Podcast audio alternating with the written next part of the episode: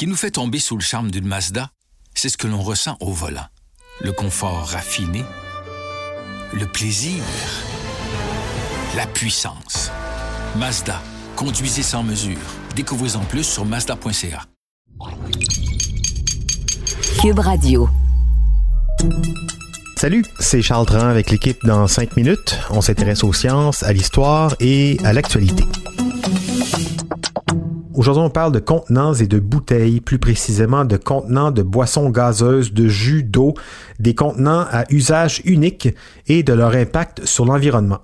On est bien sûr de plus en plus conscient de l'impact de notre usage du plastique dans l'environnement. On a tellement entendu parler et vu les bouteilles d'eau en plastique qui se retrouvent partout dans la nature, dans les océans. C'est devenu gênant pour la trace qu'on va laisser aux générations futures. L'industrie des boissons tente euh, d'innover en remplaçant le plastique par d'autres types de matériaux.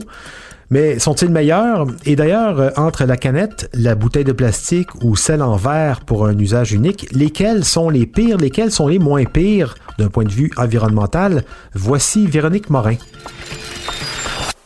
On pourrait supposer que les bouteilles en plastique sont l'option la moins écologique. Mais est-ce vraiment le cas? Pour le savoir, des chercheurs de l'Université de Southampton en Angleterre ont comparé cinq types différents de contenants à boissons. Ils les ont testés selon une série de critères incluant la façon dont chacun contribue au changement climatique et à la pollution que chacun produit pendant leur fabrication, leur utilisation et une fois devenus des déchets. Bref, selon les principes de l'analyse du cycle de vie. Leurs résultats ont été publiés récemment dans le Multidisciplinary Journal for Waste Resources and Residues, qui est aussi connu sous le nom de Detritus Journal. Les voici donc classés du pire au meilleur. En cinquième place, le pire contenant, les bouteilles en verre. Cela peut paraître surprenant, mais selon les chercheurs, le verre demande plus de ressources et d'énergie à produire. La fabrication du verre exige l'extraction de matières premières telles que le sable de silice et la dolomite qui dégagent une pollution qui, lorsqu'elle est inhalée, peut provoquer la silicose pulmonaire. Les températures élevées sont également nécessaires pour faire fondre ces matériaux, un processus alimenté par des combustibles fossiles, sans oublier que pendant sa production, le verre lui-même libère du dioxyde de carbone. L'analyse a révélé que la production de bouteilles en verre utilisait le plus de ressources naturelles en raison de la quantité de matériaux requis. Une bouteille en verre d'un litre peut peser jusqu'à 800 grammes, alors qu'une bouteille en plastique similaire pèse environ 40 grammes. Ce poids supplémentaire signifie que les véhicules qui transportent les bouteilles en verre consomment plus de combustible fossile pour fournir la même quantité de liquide. Pour ces raisons, les bouteilles en verre à usage unique contribuent environ 95% plus au réchauffement climatique que les canettes en aluminium. Ça exclut évidemment les gourdes en verre, par exemple, que l'on peut utiliser plusieurs fois. Quatrième position, les bouteilles en verre recyclées. Si le verre est le pire, alors les bouteilles en verre 100% recyclées sont sûrement bien meilleures, non? Mais malheureusement non. Il est vrai qu'une partie de l'énergie est économisée dans le recyclage plutôt que dans l'extraction et le traitement et le transport des matières premières, mais le recyclage du verre consomme encore beaucoup d'énergie en raison des températures élevées nécessaires pour le faire fondre. Plus d'énergie signifie plus d'émissions de gaz à effet de serre et pendant le processus, le verre peut à nouveau libérer du dioxyde de carbone. Au Québec, le taux de recyclage du verre récupéré est de 45 Dossier hautement sensible, on en convient, mais idéalement, il faudrait arriver à améliorer ce taux pour que la production de bouteilles en verre soit autosuffisante uniquement à partir du recyclage. En troisième place, nous retrouvons finalement nos fameuses bouteilles en plastique. Le plastique a des qualités idéales pour contenir des boissons. Il est solide, résistant aux produits chimiques, il est léger, ce qui signifie qu'une plus grande quantité peut être transportée, créant moins d'émissions de gaz à effet de serre. Cela confère au plastique un impact beaucoup plus faible sur le réchauffement climatique que le verre, selon l'analyse des chercheurs Ian Williams et Alice Brock. Mais les effets des déchets plastiques et du microplastique dans le monde sont bien documentés. Le verre et l'aluminium ne se décomposent pas en microparticules nocives comme le fait le plastique.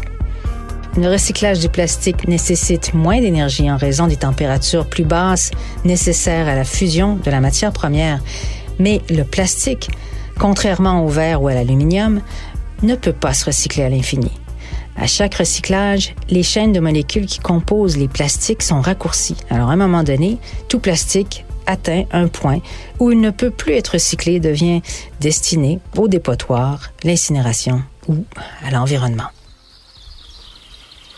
En deuxième place, les canettes en aluminium. Elles contribueraient moins au réchauffement climatique que le verre et le plastique parce que leur fabrication consomme moins d'énergie et de ressources.